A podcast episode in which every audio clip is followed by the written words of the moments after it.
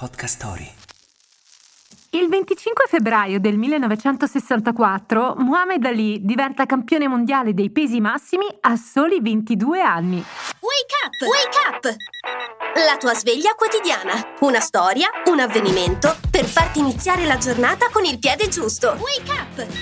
Datemi quel brutto orso! divenne lo slogan del giovane pugile americano con origini malghesce, che all'epoca ancora si chiamava Cassius Clay. Il campione in carica era Sonny Listen, 1,84 m per quasi 100 kg di cattiveria.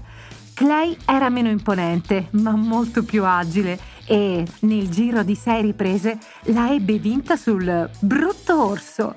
Sono il più grande, urlò al centro del ring, mentre lo sfidante sputava sconsolato il paradenti.